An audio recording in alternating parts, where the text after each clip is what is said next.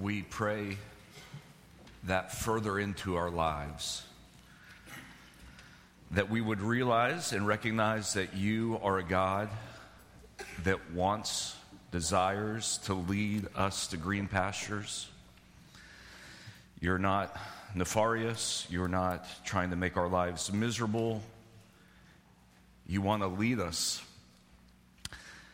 We're stubborn sheep. We don't want to follow. We want to go our own way. We think we know what's best. But God, you're a good and faithful God. You comfort us.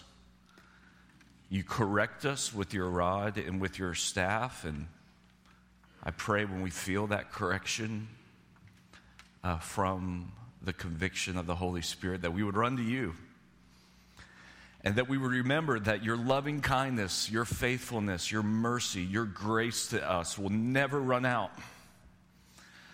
There are storehouses of it, one by Christ our Savior, and your Son, and our King. I pray on this morning, with the craziness of our lives, as we think back through this past week what some of us have experienced and been through. And as we think about what's ahead this next week, what fears and anxieties, what stresses that we have that we're about to walk into this next week, that we would recognize the last part of Psalm 23 that we're made for the purpose of dwelling in your house forever. So give us, I pray, as a church, as individuals, that eternal perspective of who we're made for, of why we're made, and then may we sort all of our decisions, our actions, our emotions, our plans through that grid and through that framework so that we might glorify you and enjoy you forever. So I do pray for joy. Even if we have difficult weeks ahead or if we've had a difficult week behind, even if our soul, as we'll find in this psalm, is downcast, may we, may we put our hope in you. And may you become our joy. And may you become our refuge. And Jesus, help us to be a community, reflects that. In our Sunday schools, our journey groups, community groups, uh, as we kind of interact with each other, may we be great initiators of your gifts to each other. May we be uh, distribution agents spreading your gentleness and your kindness and your humility across this culture, in our community, in our church, and even in our homes. We commit the rest of this time uh, to you, and we pray, Holy Spirit, you would help us, the one who preaches and those who listen. Uh, may we fix our eyes now on Jesus. We pray in your name. Amen. There are uh, two schools of Greek thought and philosophy that have formed how we as Westerners deal with emotion. I don't know if you know that or not, but sometimes we're so far down the stream of prior thought that we kind of lose where we are. The first one is called Epicureanism. Uh, about 100 years before Christ, Epictetus was the guy who, one of the main founders of it. And Epicureanism says, look, when you have emotion or when you have feeling that's not good or which is hard or which is sad, the way you deal with that is to seek pleasure just somehow get your way, get, get out of those awful feelings by finding pleasure, finding joy in something. Get over it and use pleasure as a means to deal with your emotion. Epictetus and the followers of Epicureanism would say, look, wear, wear emotion on your sleeve. It's okay. You can be a complete mess, but be very emotional and seek pleasure. Matter of fact, they had a garden on one of the main thoroughfares that people would walk through uh, in Rome. And in that garden, there was a gate, and the gate had a saying over it that said, This stranger, you would do good to stay here for a while. For the highest good is pleasure. In other words, Bobby McFerrin, don't worry, be happy. Everything's going to be all right, you know? No matter what you're feeling, just, just get happy somehow. In almost every major city, and I think I didn't do a study on this, uh, but I, somebody should. in almost every major city, I would almost guarantee you there's a Greek restaurant called the Epicurean. You might have had an awful week. Just come eat this gyro, you know? Just get over, just seek pleasure. Why did they call it Epicurean? Because we, you just seek pleasure. You know, you just drown your sorrows in this gyro and extra fries. That's what you do. In no major city, no major city, and I haven't done a study on this, but I'm pretty sure this is true. No major city will you ever find a restaurant called Stoicism. You'll never find that. Because Stoics is the other Greek philosophy, about 100 years after Christ. Uh, Seneca, uh, the, the last great Roman emperor, Marcus Aurelius, of his meditations, Stoics.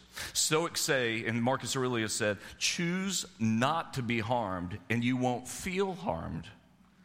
Don't feel harmed and you haven't been. He wouldn't do well with the snowflake culture that we live in today. Stoicism says, look, just accept the reality of life. Quit your crying. Get over it. Tamp down your emotions. Deal with this life through courage, through temperance. Those are their first two core values. And so if you feel anything, you know, kind of buck it up. Now, here's the question What kind of home did you grow up in? What kind of culture did you grow up in? And for parents, what kind of home are you creating? Are you creating a home where people have to be happy all the time and nobody can have emotions and you don't like the mood swings that come with, you know, teenagers and everybody? Or uh, did you grow up in a home where your parents would say to you, quit your crying? Or, or did you grow up in a home where your mom or your dad were so emotional and, and every day you just didn't know what you were going to get and people were all, you know, everything was always happening and everybody wore their emotions on their sleeves? What kind of home did you grow up in? A home where everybody was melting down all the time or a home where your dad would say, I don't care how you feel? now, let me ask you this What's your role of emotions in your life? Do you look down on people that wear their emotions on their sleeves? For example, let's just bring it home for a second, can we? When I tear up in the service, do you roll your eyes? Do you say, oh, here he goes again? Another weeping pastor. Uh, do you look down on people that are too emotional or overly emotional? Do you roll your eyes at them? Or on the other side, are you intensely suspicious of people who can watch a YouTube video of a dad coming home from the military and hugging his daughter at a basketball game and they don't cry? Like, does that make you suspicious of those people? Like, are you like, do you not have a pulse? Like, so what's your view? You have to think through this because God wants to redeem all things. And part of this is our emotions and every human emotion we'll find is in the Psalms. And we're going to talk about Psalm 42 here in a second. But first, you have to do the analysis of how you actually view emotions. What's actually your relationship with feelings? What's your relationship with emotions? Now, quickly, four points. Number one, emotions often reflect desires. Look at verse 1 and look at verse 2 of uh, Psalm 42. As the deer pants for flowing streams, so my soul, so, so pants my soul for you, O God. My soul thirsts for God, for the living God, when I shall come and appear before God. Emotions often reflect desires. Here, the psalmist is, he has this emotion of longing, of being tired, of being worn out, of being parched being dehydrated. And he uses this metaphor, as the Psalms usually do, uh, with this deer, as a deer is longing for the water. So that's the emotion. I have this desire, but this emotion is actually leading me to you. I actually miss a relationship with you. I actually don't have one. I can't sense you. I can't feel you right now, now God. And as my soul is longing for you, it's showing the deeper desire. Matter of fact, that old Augustine quote, our hearts are restless until we find our rest in thee. If, if we could take the time and we could right now say, What are you feeling? What's your emotion right now? I would, I would put before us that every emotion that you have is actually showing you a deeper desire of something that God wants to fulfill. You're lonely. Maybe, and I've told you, sometimes I have crippling loneliness. You're lonely, it's a deep desire to invitation for intimacy with Christ. You're fearful, you actually want the security of God's sovereignty. You're anxious, you're actually longing for a deeper contentment that it's going to be okay. That, as we'll sing at the end, it is well with my soul. Our emotions often reflect the desires that we're thirsting for. And let me just pause. Again, I'm going to pause several times to try to give you a chance to take this a little bit further down to your heart. What are you thirsting for? In your life, what are you actually longing for right now? What are your desires? And are your emotions, could your emotions lead you to what God actually wants to fulfill in your life? J.I. Packer, I had uh, spent the weekend with J.I. Packer, which is my only claim to fame, and the, one of the best scholars in the history of the world, in my opinion. Very, very intellectual. J.I. Packer said, but for all this, we must not lose sight of the fact that knowing God is an emotional relationship. I think it's on the screen or will be, as well as an intellectual and volitional one, and could not indeed be a deep relation between persons were it not so. The believer is and must be emotionally involved in the victories and the vicissitudes of God's cause in the world, just as Sir Winston's Winston Churchill, Prime Minister of Britain during uh, Second Great War. Sir Winston's personal staff were emotionally involved in the ups and downs of the war. Believers rejoice when their God is honored and vindicated and feel the acutest distress when they see God flouted. See, one of the, relation, one of the reasons why your Christianity might feel so dry to you right now is because you're actually not emotionally involved with the kingdom of Christ. Look at what he says believers rejoice when their God is honored and vindicated and feel the acutest desires when they see God flouted. In other words, we should be in the game emotionally with the kingdom of God. We should weep over abortion and injustice and racism and sin and oppression at every funeral I do, I, I usually tell the family, although they might have had a great long life and they're now with the Lord, there's still a moment of rage. This is not the way this should be. We shouldn't have to bury our parents. We shouldn't have to bury our kids. We should be involved deeply with that. And at the same time, we should also be rejoicing over any victory that comes our way. A small confession of sin, somebody repenting, somebody saying, I'm sorry, somebody showing gentleness or kindness. At those moments, we should stand up and clap, but we have to be in the game. Look, you can take anybody uh, to a Clemson football game, and let's say it's the last 30 seconds and uh, you're all there. The, field goal to win, down by two points, field goal to win, 45 yarder, and uh, kick goes up and it hits off the goalpost. Everybody in the stadium who's rooting for Clemson is going to go, oh, everybody's going to moan, right? Or let's say it goes in. Everybody's going to cheer. You're going to throw your beer on somebody. You're going to clap people. You're going to hug people you didn't know two seconds ago. You know what never happens right before the field goal goes up, nobody in that stadium says, I think I'll go get a Coke. You would say, No, you're not even in the game. Like, it actually doesn't matter the, the victory or the defeat. You have to be here emotionally. We brought you here so you can enjoy this very moment. And as Packer said, believers rejoice when their God is honored, they feel vindicated, they feel the acutest distress when they see their father flouted. In Christianity, there is a space to grieve, but there's also room for joy. On uh, Mother's Day, our Mother's Day tradition is I make a meal for uh, Elizabeth, which I still don't know why. I'm still trying to get my kids to understand she's your mother, not my mother. and they still have not gotten that. It makes me so mad. But they're not in this service, so I'll probably cut that from the next one. And then we watch, after that, we watch home videos. That's our Mother's Day tradition to watch home videos. That's not what we do on Father's Day. On Father's Day, we go to Five Guys and watch golf.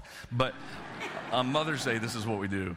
And uh, we, we watched this home video. Daniel was three, I think, two or three, and one of his birthdays, and he was crying. I mean, just bawling. You know, those two or three year old toddler kind of cries, just bawling, bawling, bawling, while we were trying to force feed him cake and he, you know, he'd get a little taste, and you know, he'd start to perk up, and then he'd start crying again.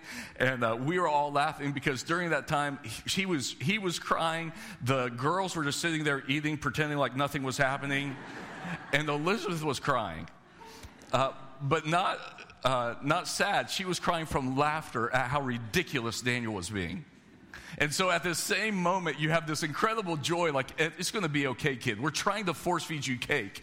And then the other kid, you know, Daniel, just have breaking apart. Both of those things are happening at the same time. And I thought, that's a, that's a lesson of Christianity. All the good things God is trying to give us, He does with this smile and we reject it and we're crying about it. And he's like, I'm trying to lead you to green pastures. I'm trying to give you the things that you actually desire in your life. Now, number two, emotions need to be recognized. Look at verses three and four. My tears have been my food day and night. While they say to me all day long, Where is your God? These things I remember as I pour out my soul. How I would go with the throng and lead them in the procession to the house of God with glad shouts and songs of praise, a multitude keeping festival. Look, in Christianity, you don't have to feel bad for feeling bad. Here he names and he recognizes his emotions. My tears has been my food day and night.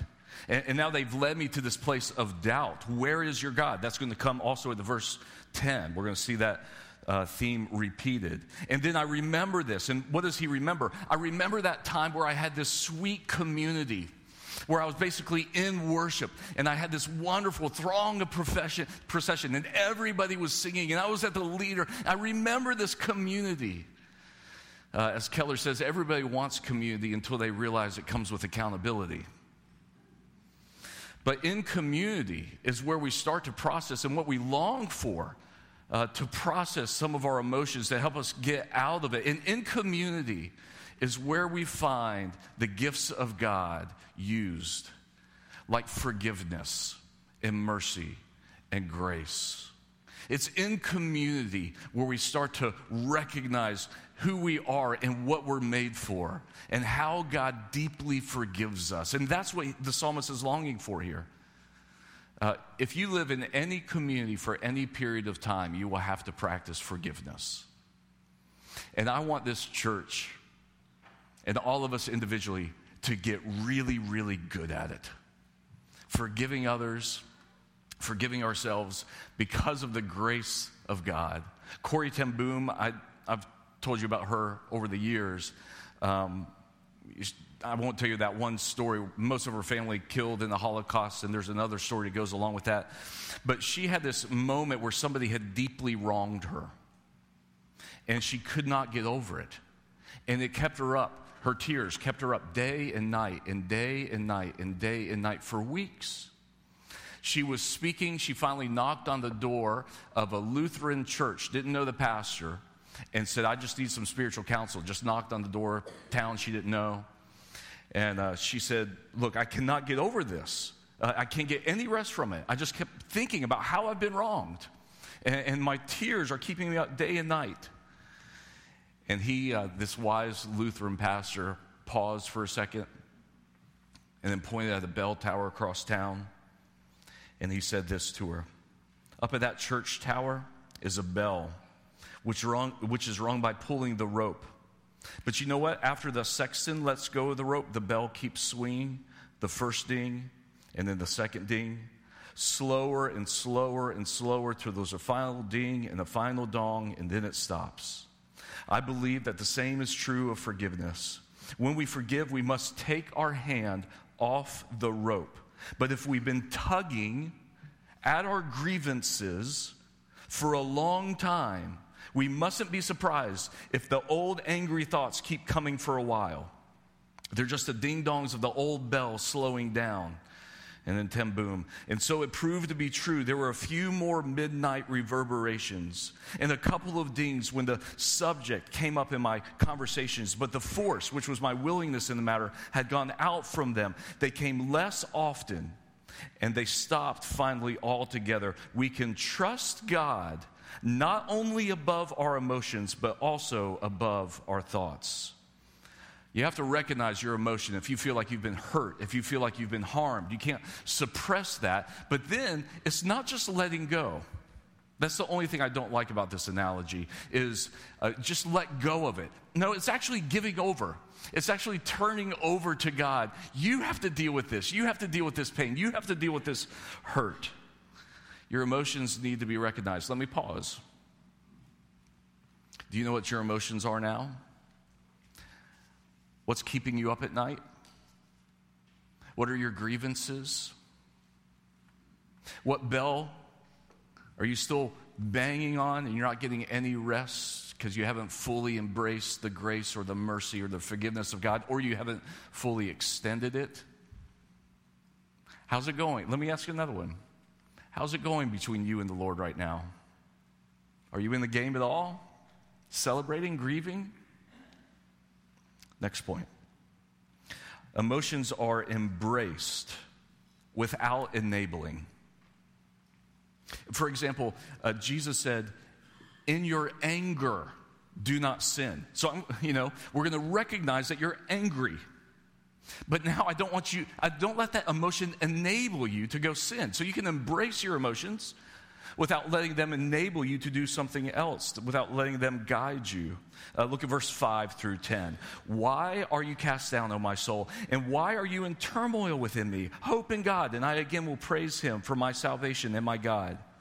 My soul is cast down within me. Therefore, I remember you from the land of Jordan and Hermon, from Mount Mizar I don't I won't go into this too much, but Hermon is at the very north of Israel. So he's all alone. He's all isolated uh, as he's writing this prayer. Deep calls to deep at the roar of your waterfalls. All your breakers and your waves have gone over me. By day, the Lord commands his steadfast love, and at night, his song is with me, a prayer to the God of my life. I say to God, my rock, why have you forgotten me? Why do I go on mourning because of the oppression of my enemies? As with a deadly wound in my bones, my adversaries taunt me, while they say to me all the day long, Where is your God? Now, interestingly, Psalm 42, as opposed to other Psalms, uh, highlight that there's nothing that's actually, uh, there's no sin of his. A lot of the Psalms say, Look, my, I'm wasting within me. My bones are waxing within me because I have this sin and I have this grievance and I've, I've done this horrible thing. This guy, nothing of that has happened. He's just feeling morose. He's just feeling bad. And he embraces all of that and he wrestles it to the ground and he makes it a prayer. Now, next year, Lord willing, uh, after we read through the Bible this year, and I hope you're still, you know, kind of stay on that. If you've fallen off the wagon, get back on. It's okay. Give yourself grace. Start again tomorrow morning or tomorrow afternoon, whenever you do it. Next year, hopefully, we'll focus on prayer. Because we talk about prayer all the time, but we don't ever really pray and we actually don't know if we're good at it or not and we don't have any techniques you know so we're going to we're going to talk about prayer without making anybody feel guilty but you know what a great way to pray is a great way to pray is the way that the psalmists pray. Here's how I'm feeling God, I wonder where you are.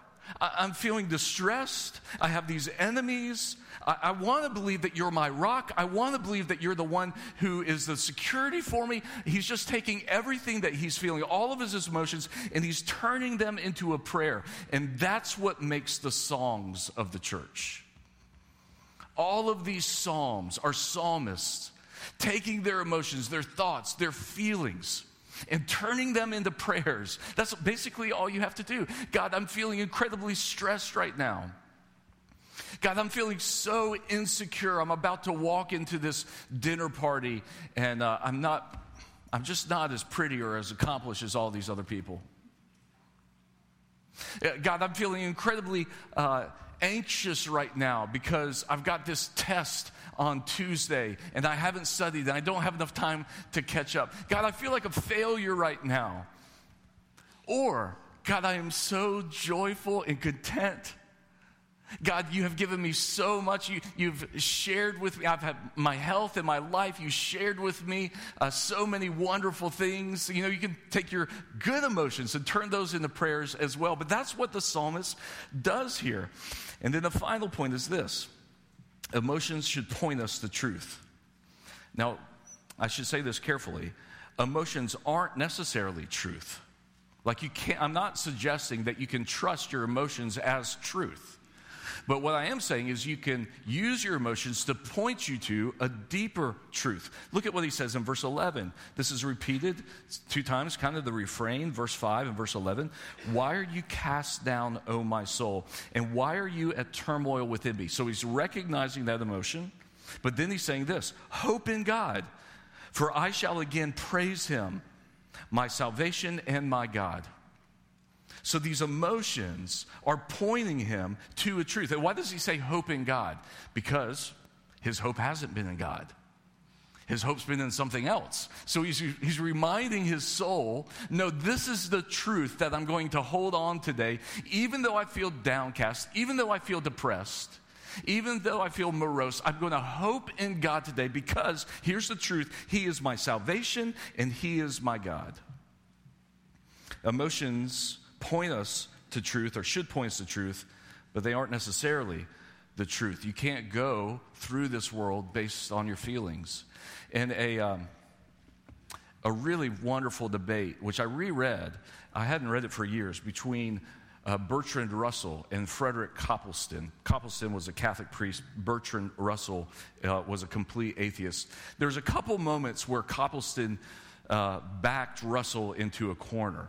Uh, and Russell famously wrote the book, Why I'm Not a Christian, which I think I've referenced to you before. And at one of the moments is this one. Copleston says, he's the Christian. Copleston says, Yes, but what's your justification for distinguishing between good or bad? And how do you view your distinction between them? Russell, I don't have any justification any more than I should distinguish between blue and yellow. What is my justification for distinguishing between blue and yellow? I can see that they're different. Copleston. That's an excellent justification. I agree. You distinguish blue and yellow by seeing them.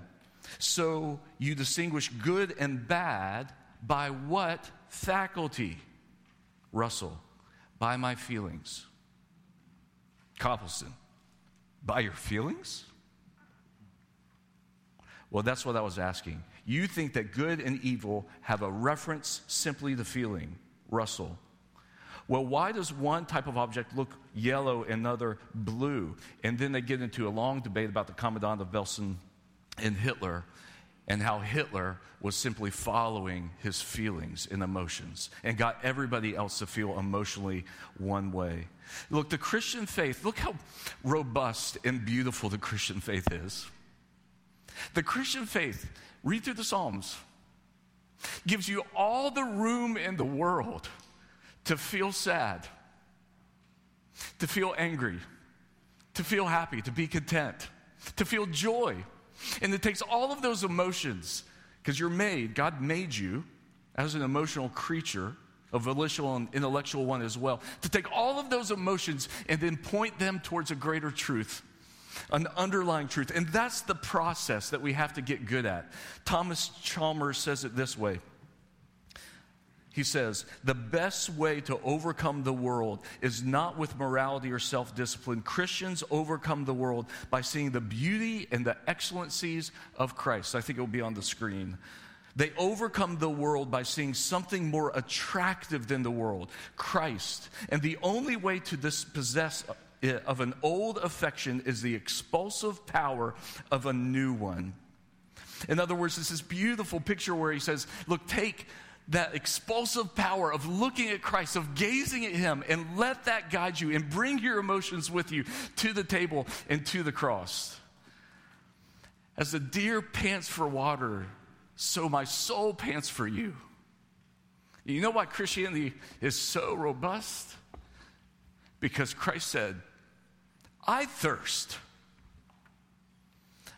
On the cross. I thir- what was he thirsting for? What was that longing? What was his desire?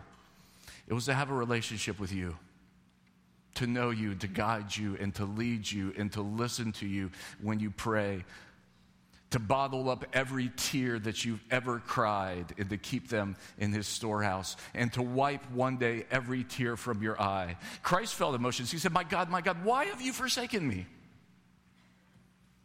But he also knew at the end of the day that the joke was on us, that he was going to redeem this world. Uh, one last quote. It's not going to be on the screen. It's longer, but this talks about the emotion of Christ. It's arguably my favorite quote, uh, the last paragraph from G.K. Chesterton's book, Orthodoxy. Joy, which is a small publicity of the pagan, is the gigantic secret of the Christian. And as I close this chaotic volume, I open the strange small book from which all Christianity came. And again, I am hunted by a kind of confirmation. The tremendous figure which fills the gospel towers in this respect of joy and in every other, above the thinkers who have ever thought themselves tall. His pathos was natural, almost casual. The Stoics, ancient and modern, were proud of concealing their tears. He never concealed his tears. He showed them plainly on his open face at any daily sight, such as the far side of the native city, and yet he concealed something. Solemn supermen and imperial diplomats are proud of restraining their anger, but he never restrained his anger.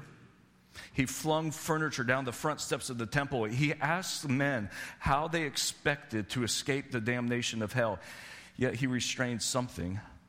I say it with reverence. There was in that shattering personality a thread that must be called shyness. There was something that he hid from all men when he went up to the mountain to pray. There was something that he covered constantly by abrupt silence or impetuous isolation. There was some one thing that was too great for God to show us when he walked upon the earth. And I've sometimes fancied that it was his mirth. You'll have to look up that word if you don't know it but it means deep, abiding joy and hope. Look, friends, that's the secret of the Christian. That when you say, Why is my soul downcast? you can also say, But I have hope in God, my salvation. This, not this past week, but the week before, I was gone all week in uh, Birmingham to speak at a pastor's conference. Uh, which are those are exhausting because I tend to be vulnerable. So you end up with like a ton of counseling appointments throughout the week. And uh, but I love pastors. Uh, and then I had a wedding in Macon, so that's why I was gone. But during the middle of the week, we had a big dinner party for some of the pastors at this um, mansion in Mountain Brook. This guy, private equity guy, and it was me and uh, a black guy from Strong Tower Fellowship in Nashville, 30 years old, and then an Asian American from LA. And it was awesome. We sat there uh, for two hours, and I heard all about the Asian American sentiment in LA, what's happening in LA, and then I heard all about uh, this black guy's church in Nashville. He's from Detroit, went to Mississippi State. And halfway through, the, the Asian American guy, he had his glasses on and he kept taking them off and he would he was looking and then he like wiped his glasses and he put them back on and he was looking and I finally said, "What's wrong with you?" and he said, "There's these lights. There's these lights. Something's wrong with my eyes." And I said, "Bro, those are fireflies." And the fireflies had come out and he had never seen one. Had no idea what they were. And I, I said, "We can catch one." And he said, No, we can't, they'll bite. I said, No, they're not gonna, they're not gonna bite. So 10 minutes later, after I convinced them, uh, me and this Asian pastor are running through the backyard of this private equity guy trying to catch a fire, you know. And I finally caught one and I put it in his hand and he was a little scared and then it lit up in his hand and then it flew away and he looked at me with these big eyes and he said, What else has God made that I don't know about? There's a beautiful picture. He's, he's not doing real well. But there's that moment of hope. What else is God doing that I don't know about? Uh, the black pastor moved down from Detroit to Mississippi, Mississippi State because he got a full ride to run track. I didn't race him. He is very fast, was very fast. Wasn't a believer, inner city Detroit. Somebody had the courage to invite him to FCA his sophomore year. Doesn't have a dad, doesn't even know his dad, barely got out of Detroit, but now he's got a full ride. He's in college. Somebody had the courage to invite him to uh, FCA, and he sat there for three weeks watching them worship. And I said, What led you to the Lord? And he said, Watching those people have hope and joy. And I realized they all had something I didn't. And then they gave me the space and the room to ask question after question after question. And then I became a Christian. And then I became a pastor. What led him to the Lord? Watching the community with him have joy and have hope, and giving him the space to do that. So, friends, let me pause by asking you this What's your emotion? What are you feeling right now? What have you felt this week?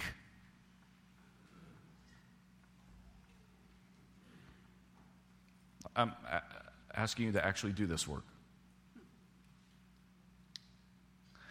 Now, whatever you have felt or are feeling, close your eyes, turn it into a prayer, and then we'll sing. Let's pray.